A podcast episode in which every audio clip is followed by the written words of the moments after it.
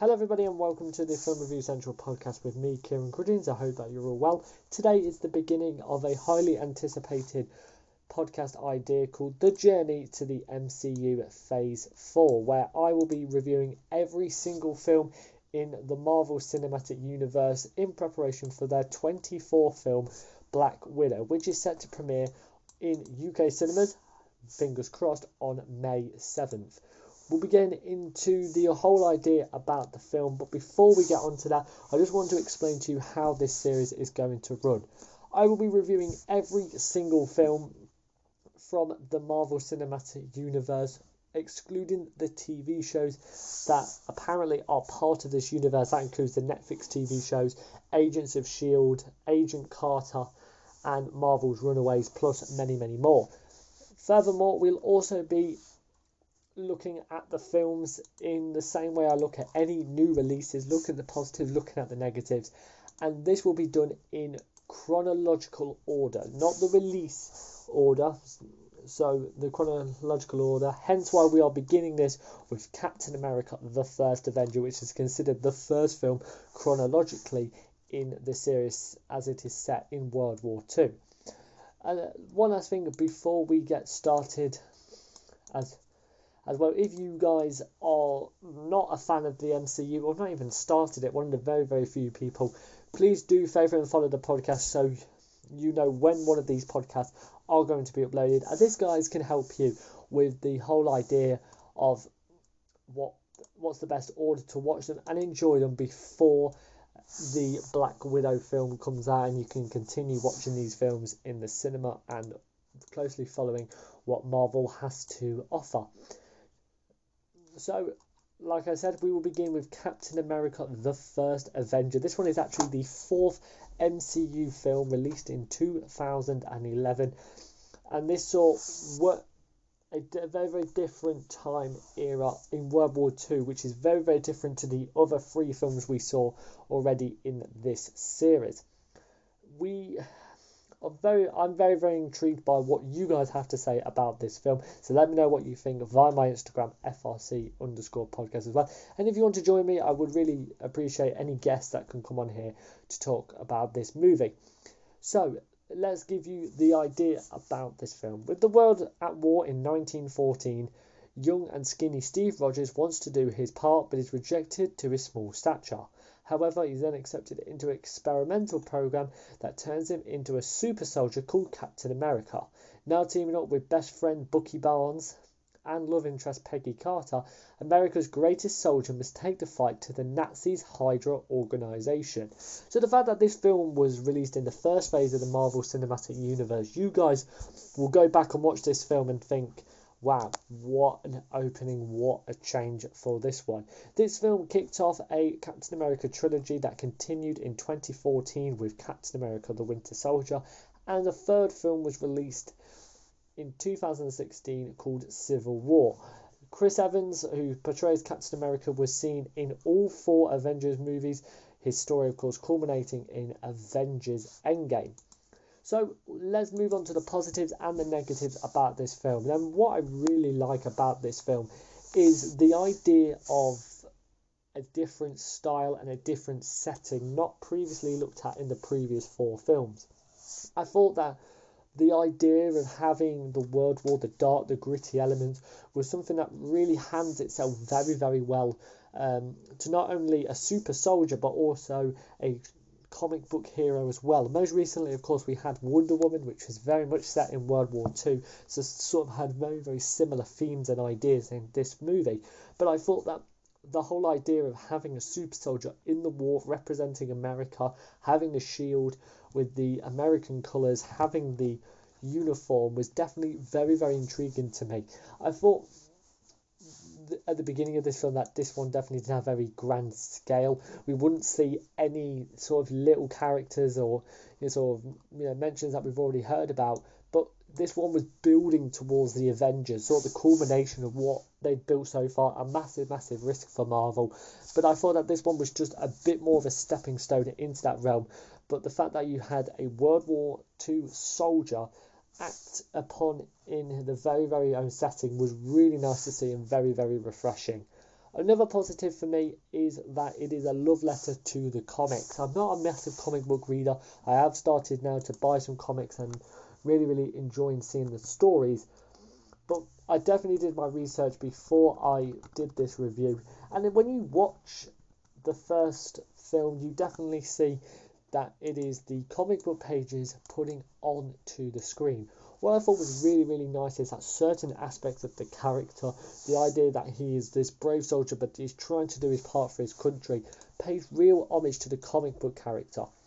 Not just in comic book films, not even just in Marvel films, but you read comics and you enjoy comics, and then you see this character being portrayed by an actor or an actress and having directors and producers you know, sort of looking at the overarching story, and it sort of loses that potential to really pay good respect to the character because when you're writing the comics, in this case, Stan Lee and Jack Kirby, who wrote Captain America, they're not thinking that these characters should connect or this character should, you know, work together with this guy, so this has to be included in the comic.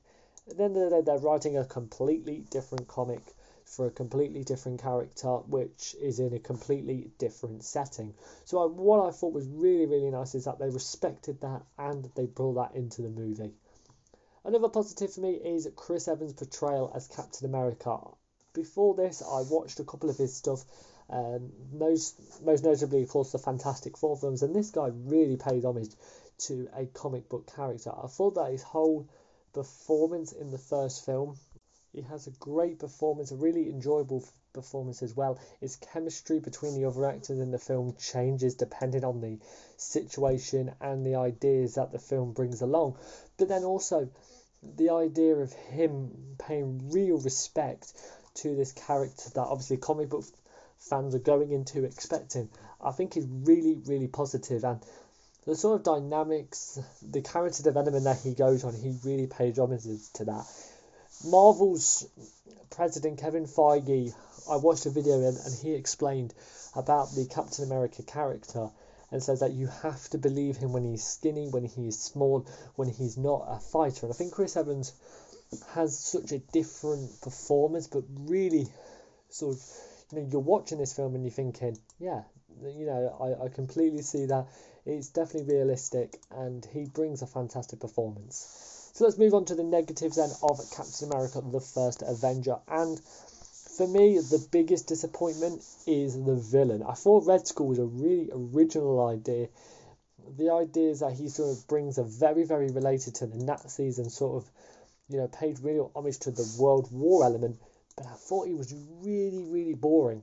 If you see Hugo Weaving in some of his other work, he's a fantastic character build actor, which sort of looks at this whole idea about how a character can be portrayed, and I think the idea of him being there as well was was very very good. I've spoken to a lot of comic book fans saying that he's not the most well known villain, so one of the things that it's got to do inside of the film is it's got to introduce it to the non comic book fans, but then also say, Do you remember this character from one of our comics? I just think it was a poor choice and he definitely doesn't do does itself any justice. He is in Avengers Infinity War as well, but he's a completely different actor and only has a couple of scenes inside the film. So, you know, you personally think, really? Is that what we're dealing with here? So, yeah, real, real big disappointment. Another uh, disappointment for me is montaging through World War II. The backstory is fine, the origin story is fine, because this is his first film in a much larger connective universe that we've mentioned the whole idea about World War lean into that. Now, nowadays, not at the time, but this film heavily gets compared to Wonder Woman because the idea of World War II, the themes it explores, they're very, very similar. What Wonder Woman does is that makes it an origin story, makes it a nice film, an overarching film in the DCEU, but has always that link of war, soldiers, and you know, definitely world hunger and, and sort of death in that. Captain America the First Avenger doesn't really you know the idea that he goes in and he helps everybody and he you know he does things very very quickly. So I think the whole idea of him being on the battlefield was good. You're thinking yes you know I want him on the battlefield. That would give some really really cool action sequences. And then it's done in a matter of two minutes. And For me, I don't like that. I think it was a really odd choice.